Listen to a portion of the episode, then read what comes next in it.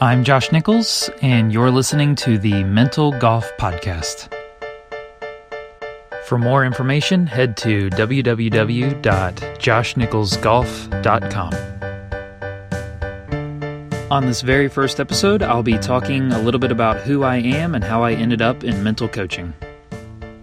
My name is Josh Nichols. I'm 28 years old, and I live in Apex, North Carolina with my beautiful wife, Kayla. I grew up in Kernersville, North Carolina, and I started playing golf in 2003 when I was 12 years old. I couldn't break 100 for several years, but that didn't stop me from practicing and playing. I couldn't get enough golf.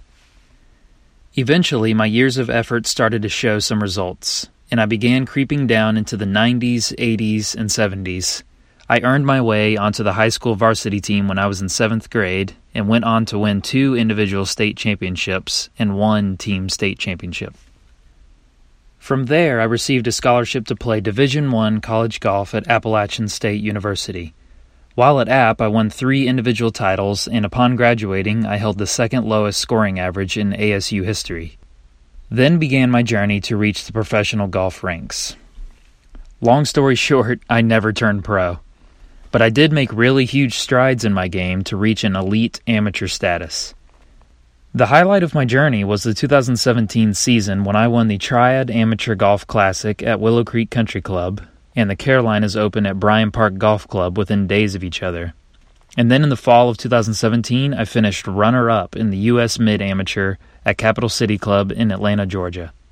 Having played eight matches in six days, just one good match from being invited to play the Masters and the U.S. Open, I realized at the height of my playing career that what I once thought would be my profession no longer satisfied the void that I was trying to fill.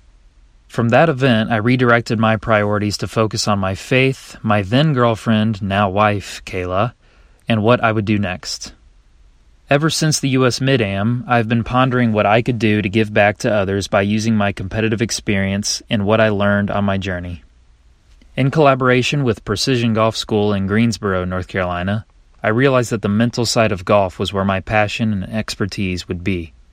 This led me and my swing instructor Robert Linville to develop a mental coaching program that would help players of all ages and skill levels identify and overcome the weaknesses in their mental game. I believe that no matter your skill level or how many mental hurdles you have to navigate, with a well defined plan, a good work ethic, and someone to help you along your journey, anyone can be a mentally strong player. My goal and my passion is to see every player become better on the course as well as off.